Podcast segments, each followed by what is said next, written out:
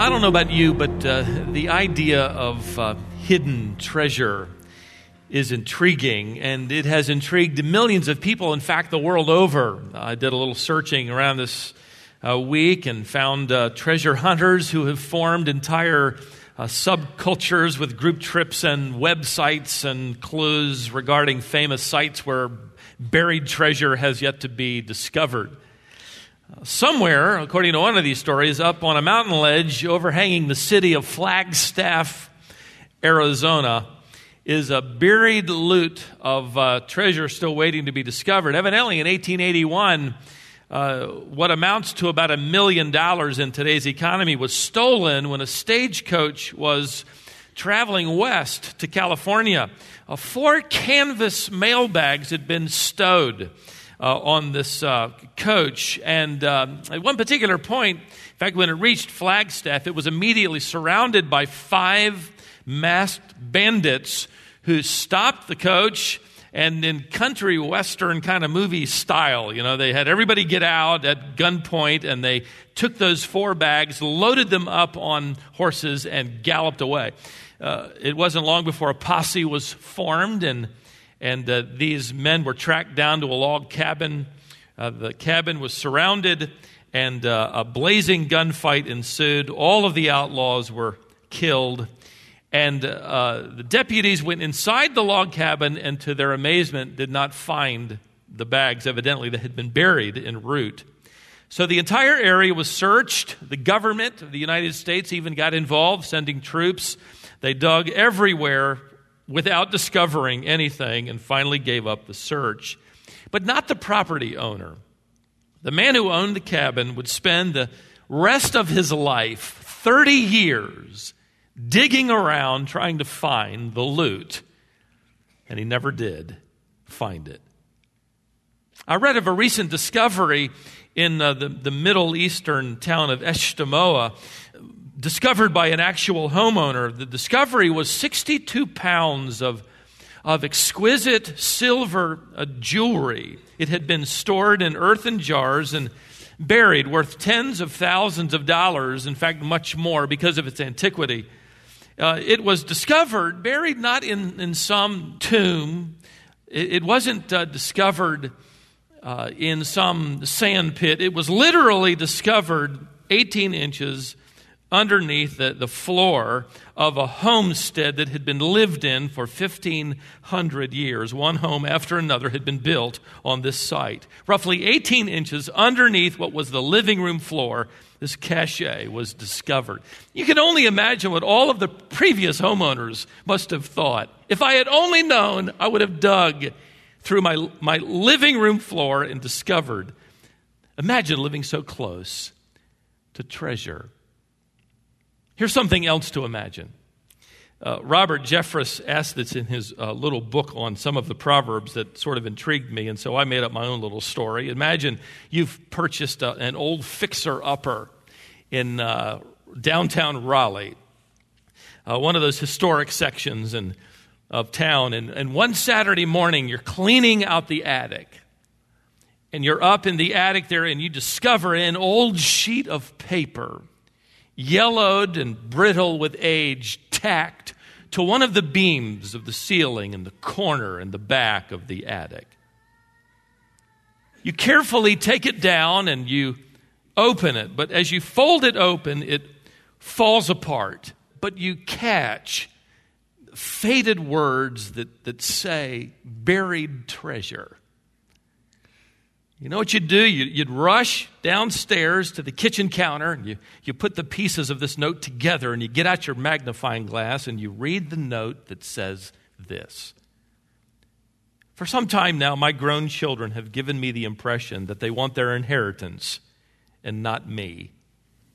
Furthermore, I have come to the conclusion that my vast wealth would only deepen their greed for things and ultimately ruin their lives. Therefore, I have decided to bury my wealth for the future owner of this humble home. You will find a little more than $1 million in cash, savings bonds, and gold coins buried in a small safe in the backyard. Locate the exact middle point of the back property line, walk three paces toward the house, and you will find buried three feet down the safe. I hope you enjoy your inheritance. Yours truly. What would you do after reading that note? Play a game of Monopoly with your kids? You toss it aside and say, Can you believe somebody would think I'd fall for that? Give it to your neighbor and say, I have no time for this kind of stuff. You go out there and dig whatever you find you can have. No. You, you would rush for your property map, grab a tape measure, and race for the backyard. You never know. You just might discover hidden treasure.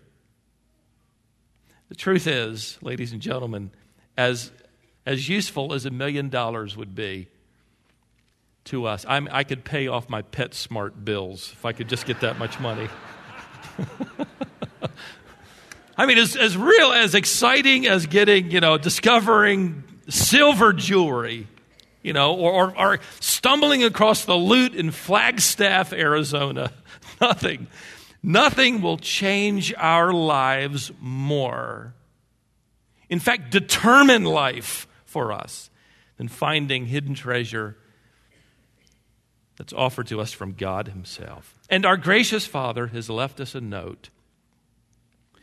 In fact, He's left us a collection of clues and signposts and guidelines along the way to lead us to those occasions in life where we, we discover and we can possess and we can apply the hidden treasure of wisdom.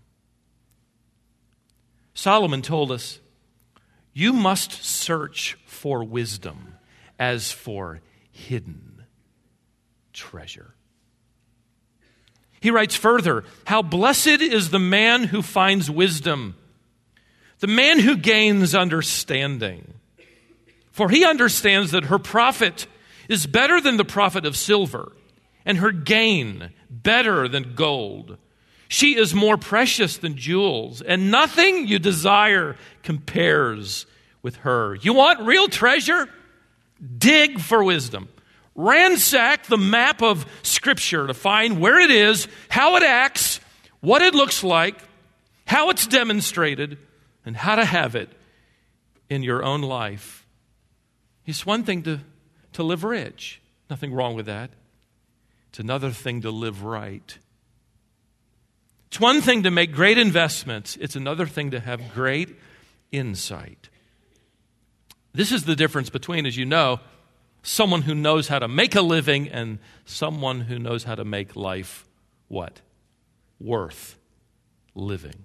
And the difference is this thing called wisdom. Now, throughout the book of Proverbs, Solomon invites us all effectively to become treasure hunters, seekers of wisdom. But you need to know up front the hidden treasure of wisdom is not for the curious, it's for the serious. One author said it this way, and don't turn to Proverbs, I'm going to have you go somewhere else, okay? We're not even going to get to Proverbs yet. We're just introducing this thing, so settle down. One author said it this way Straw floats on the surface of water but the one who searches for pearls must dive below. Now, before we take our first dive, I know you're, you're ready, you're already there. But in order to appreciate the Proverbs you hold in your lap, the first thing we have to understand is the narrator's life. So I'm going to spend one session quickly here. If, in fact, what we need to do is travel back in time to Solomon's life at that moment when he uttered his first cry. Let's go back to the delivery room. So take your Bibles and turn to the book of 2 Samuel. 2 Samuel. Where's that? Matthew, Mark, Luke, John, 2 Samuel, right? No, for the younger believers here, let's say it together Genesis, Exodus, Leviticus, Numbers, Deuteronomy, Joshua, Judges, Ruth, 1st and 2nd there you go. All right, turn to 2 Samuel. As you're turning, it occurred to me that from the very moment of Solomon's birth, he was surrounded by drama, royal intrigue. In the 24 months before his birth, David, the king, has admitted to adultery and murder. Of the young widow he had married to cover up the fact that the baby she was carrying wasn't her husband's child but his. David had seen to it that Uriah, her husband, was killed in battle, you remember. And then he put on the sham wedding, you know, to Bathsheba, uh, who the wedding was already beginning to show. Insiders knew the real story, didn't they? And the prophet Nathan eventually uh, exposed the king and his new bride as evil conspirators who had kept terrible secrets. And their baby would be born and he would die in this covenant. It would be a sign of God's immediate judgment on David and Bathsheba. Now, the good news is David confessed his sin to God. In fact, Psalm chapter 51 is, is his agonizing and authentic confession and repentance before God. It's a wonderful chapter. We have every reason to believe Bathsheba uh, repented as well. In fact, instead of their marital relationship fracturing because of guilt, uh, they stayed together. In fact, uh, she conceived again, and Bathsheba bore the heir to the throne of David. Let's pick up that drama at chapter 12 in 2 Samuel. Chapter 12, verse 24. Then David comforted his wife, Bathsheba, went into her, lay with her, and she gave birth to a son. And he named him Solomon. Now, Solomon actually has several names. They will appear, in some of them in the book of Proverbs, that create some confusion. Uh, this one here, delivered to him by David, is a wonderful name. It's a derivative of shalom, it means peace. David was trusting that Solomon would live a life that he never lived. David's life was anything but peaceful. And he is trusting God that that Shalom, Solomon, the one of peace, will experience peace and the kingdom along with him. The text tells us that the Lord actually gave Solomon a name. The last part of verse 24 Now the Lord loved him and sent word through Nathan the prophet, and he named him Jedediah for the Lord's sake. Jedediah simply means loved by the Lord. Many believe that this wise prophet who appears here will become the tutor to Solomon and lead him in understanding the words of, of God. But can you imagine? It struck me as I reread this again. Can you imagine growing up hearing that you had been given, let's say, your middle name by God, and the meaning of that name means God loves me? Wouldn't that be wonderful? I mean, you think, man, if only I had that kind of word, you know, from God. I'd have so few anxious feelings and discouraging times. I'd wake up in the morning, you know, rain or shine, rich or poor, sick or healthy, and simply remember God gave me a name and, and I just sail into my new day. Well, you and I have been given quite a few names redeemed, saint, bride child. Just to remind you, by the way, the name Jedediah didn't make Solomon wake up every day automatically reveling in the grace and goodness and providence of God. He still fought the same you know, battles of temptation and materialism and lust and greed and anger that every believer wages war against. In fact, Jedediah will eventually resign from the fight in disobedience and disillusionment and despair. There's a name that appears, we won't turn there for the sake of time, but it appears in the book of Proverbs. It's the name Lemuel. The famous Proverbs chapter 31 uh, begins with the words, This is what King Lemuel's mother taught him.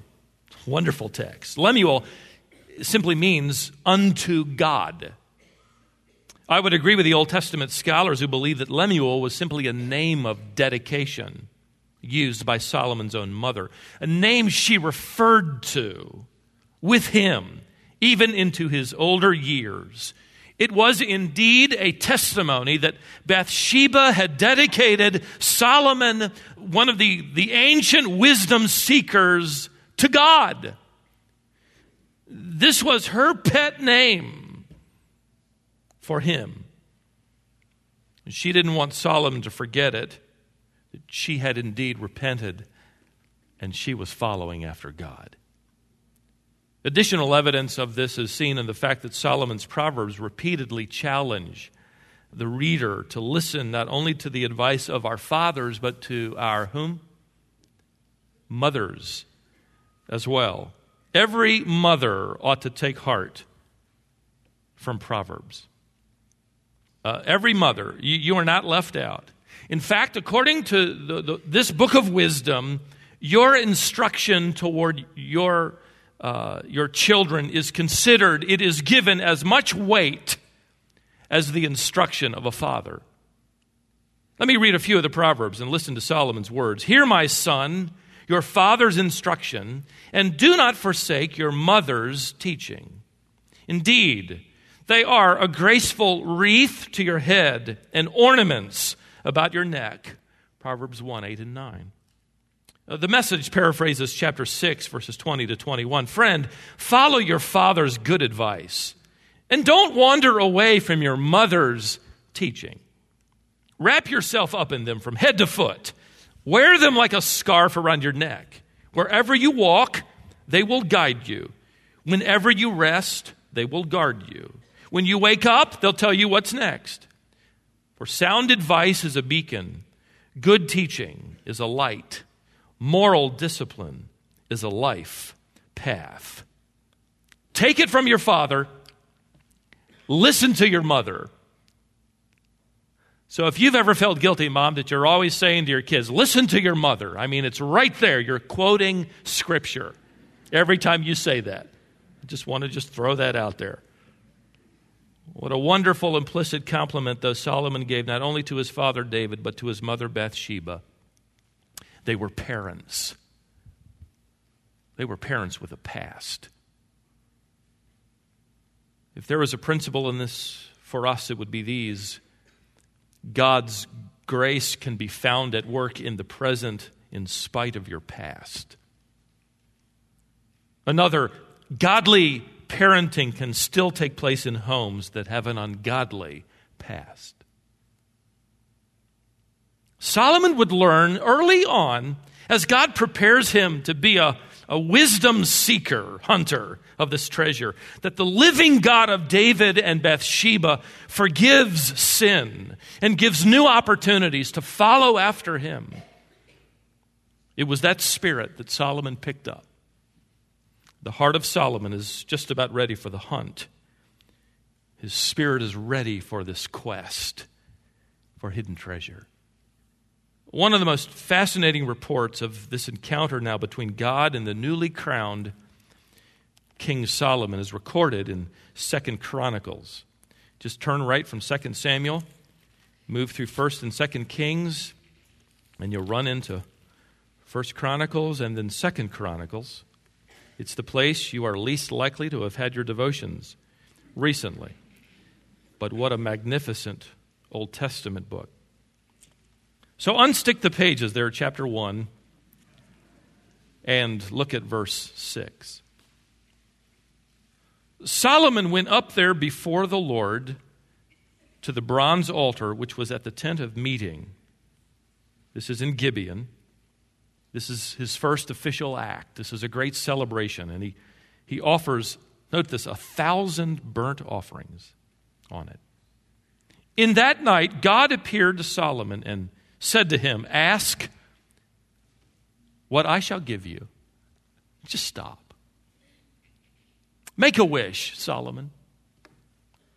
Make a wish. You name it. Name it and it's, it's yours. What would you like to have? Can you imagine? You say that's as likely as me finding a note in my attic and a safe out in the backyard. I know. But it happened to Solomon. This was no pipe dream, this was real. Make a wish, Solomon. and I will grant it for you. If you're like me, you'd be tempted to, to do what we did when we were kids. You ever played that, that game? Uh, you got a wish. What do you wish for? And you always say, I wish for three wishes. And then you'd respond with, okay, I'll give you three wishes, but the first two what? Don't? Don't count. So you got to make one good wish. Actually, in this text, there isn't any indication that Solomon is told he only has one. Just, Solomon, what do you want? Ask what I shall give you. And he responds in verse 8 Solomon said to God, You have dealt with my father David with great loving kindness and have made me king in his, his place. Don't miss this. Solomon doesn't wish for anything at first. In fact, he responds in three ways. The first thing he does is give thanks for what he already has.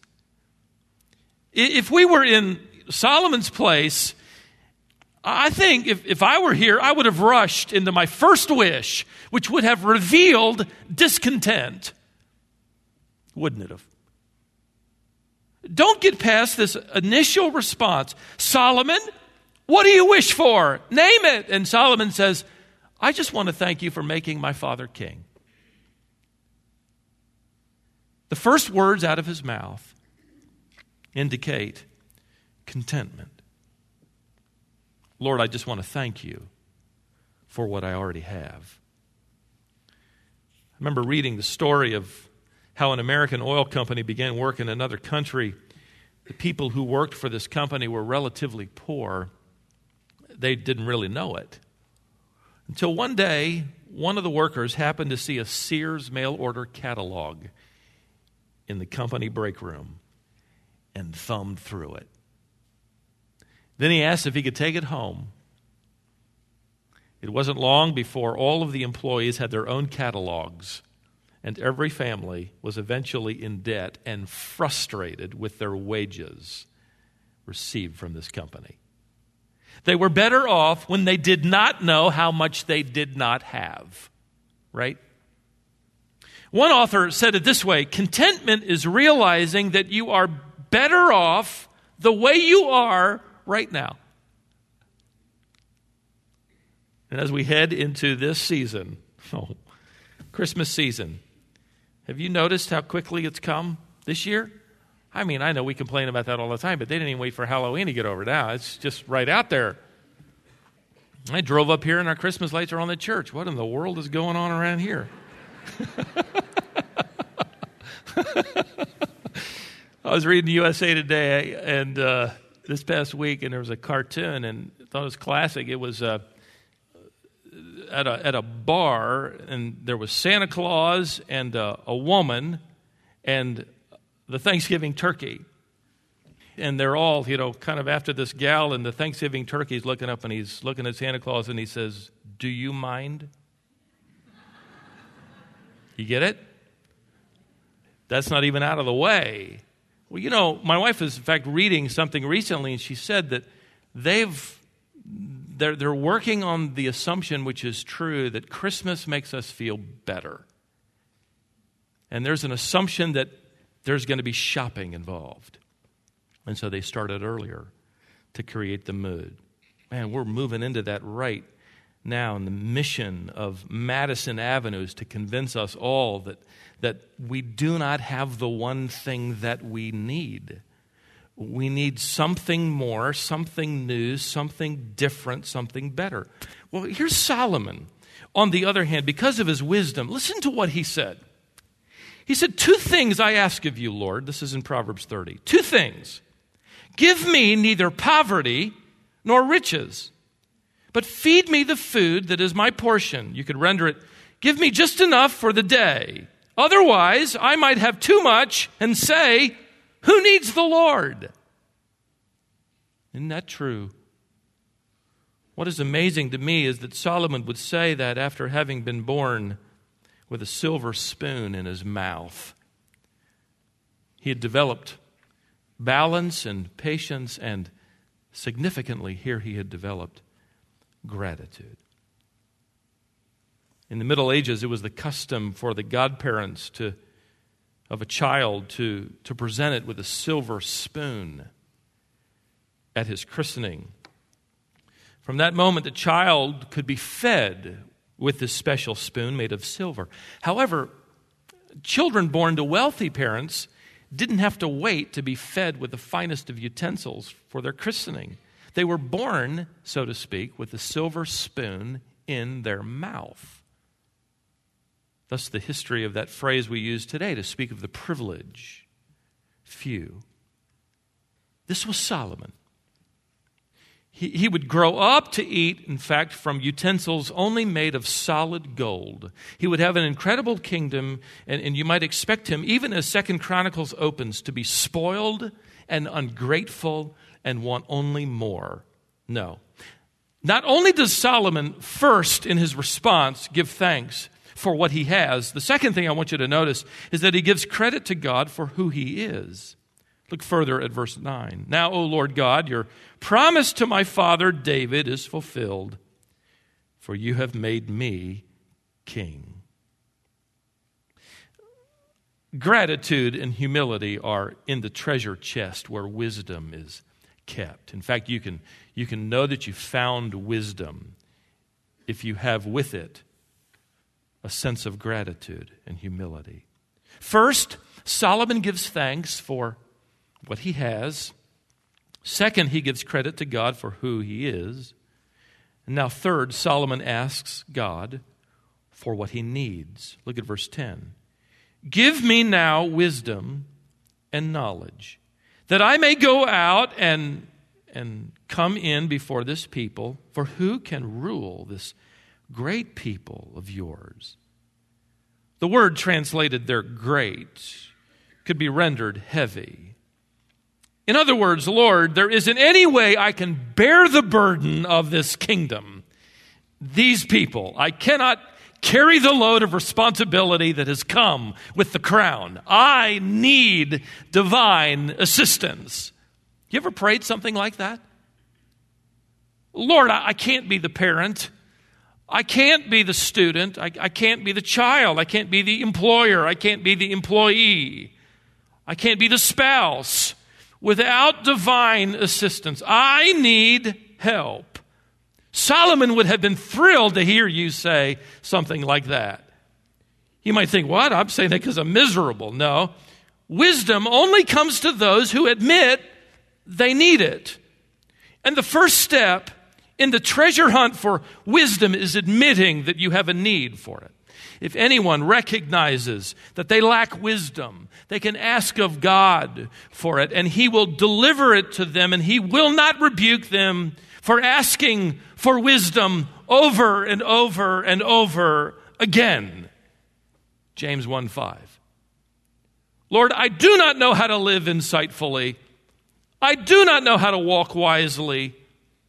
I cannot serve at this station in my life unless you give me wisdom. Remember, it's not for the curious, wisdom is for the serious. This encounter between Solomon and our Lord is most instructive. In fact, the parallel account, we won't turn back for time in 1 Kings 3 they add the nuance. This is where Solomon asked God for an understanding heart, which adds an interesting thought to his one wish. What literally it means a hearing heart. That's what he means. An understanding heart means you have a heart that hears. What do our hearts hear? Let's ask it this way what are they listening for?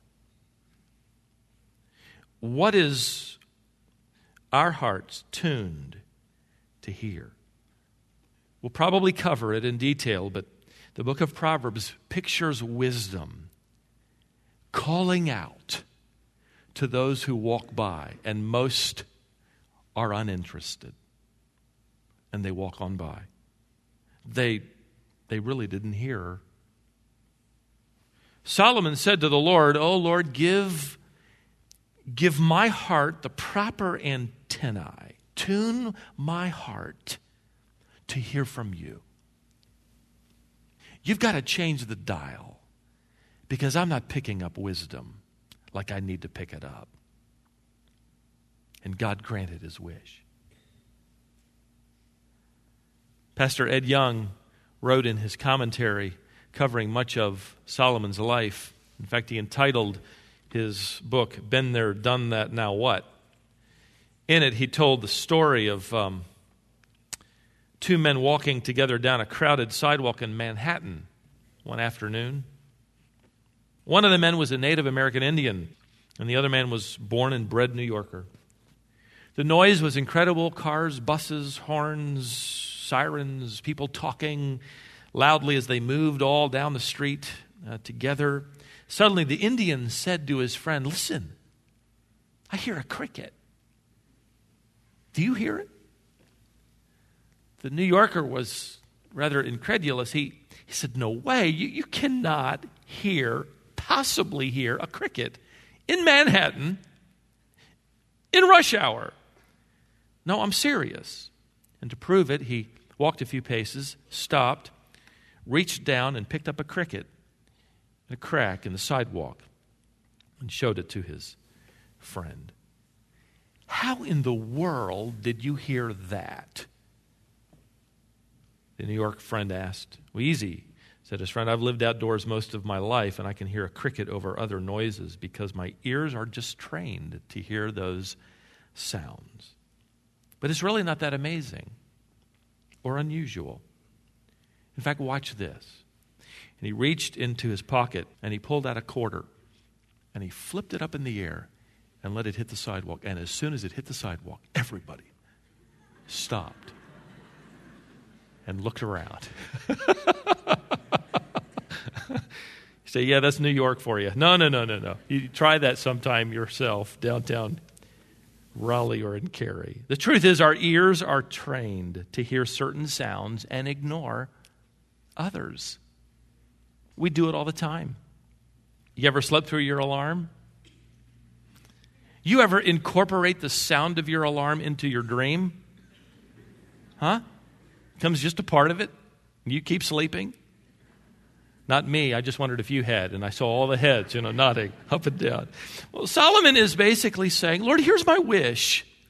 Train my heart to hear the faintest whisper of wisdom. Tune it well. See, I want to hunt for hidden treasure that makes a man or woman truly rich. The curtain is about to rise on one of the most remarkable kings of the Old Testament. A young man who would rightly earn the nickname the wisest man who ever lived. Solomon will collect about 3,000 proverbs. We don't have anywhere near all of them. And he'll write about 5,000 songs, and we don't have most of those preserved. When he eventually abandons his search for wisdom and the proverbs he collected, he will be at his worst. While he is collecting them and hunting for them and searching for them, he will be at his best. Let me emphasize at the outset of our search through Proverbs these two principles. Number one, wisdom is not for those who want it, it is for those who can't live without it. I think most would say they want wisdom, but do they really want it badly enough that they can't live without it? Simply put, wisdom requires that you begin the hunt. Uh, maybe, maybe during the study, you'll do what a mentor of mine told me when I was in college. He pointed out that there are 31 chapters in the book, and just read a chapter a day, and you can read through the book most months. I took his advice begin the hunt with all diligence. Not because you want it, but because you've recognized by the Spirit of God you don't want to live without it. And so it's as if you are racing out the back door with the tape measure in your hand and the plat of your, of your land, and you're going to find the safe. I must have wisdom.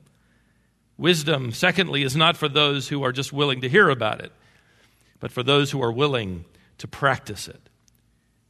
The writer of Hebrews said this of the Christians that they, by means of practice, have learned to discern. It's a good wisdom word. Discern between good and evil. They learn to discern by means of, of practice. It isn't enough to hear it. As we learn things in this book, we will be required to put them into practice, or we will never learn them truly. In the Bible, the opposite of ignorance is not knowledge, it's disobedience.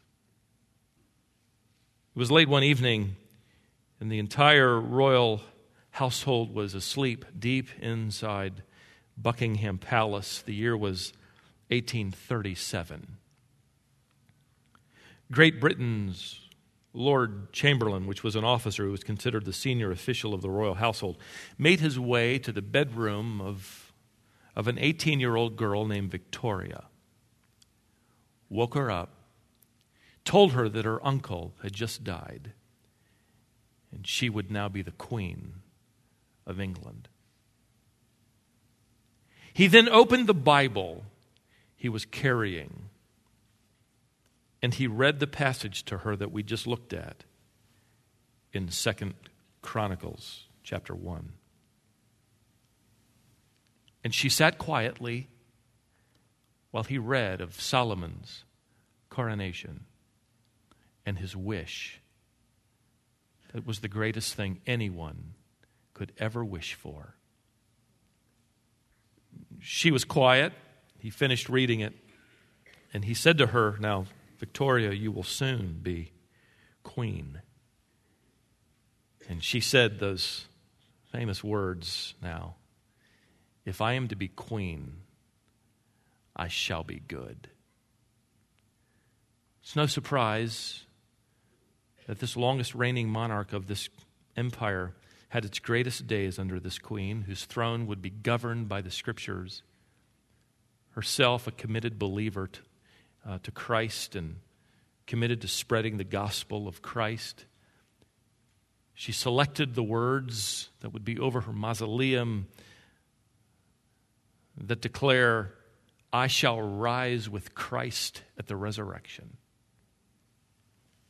Israel, ladies and gentlemen, would see its finest days, for it had a king who made a wish who began a quest for hidden treasure. My friend, the, the, encouraging thing is that when we desire it too, if we're willing to pursue it, practice it, and when we cannot live without it, we will discover it. Let me close with these words from Solomon, who wrote If you cry for discernment, if you lift your voice for understanding, if you seek her as silver, and search for her as for hidden treasure, here's the promise then you will discern the fear of the Lord and discover the knowledge of God, for the Lord will give you wisdom. So Solomon invites us to join him in this, this treasure hunt, this quest that shows us how to live life at the highest level and for the greatest good and ultimately unto the glory of God. Father, thank you for this text and the opening scenes of a man who will be quite a hunter for wisdom, who calls us to join him.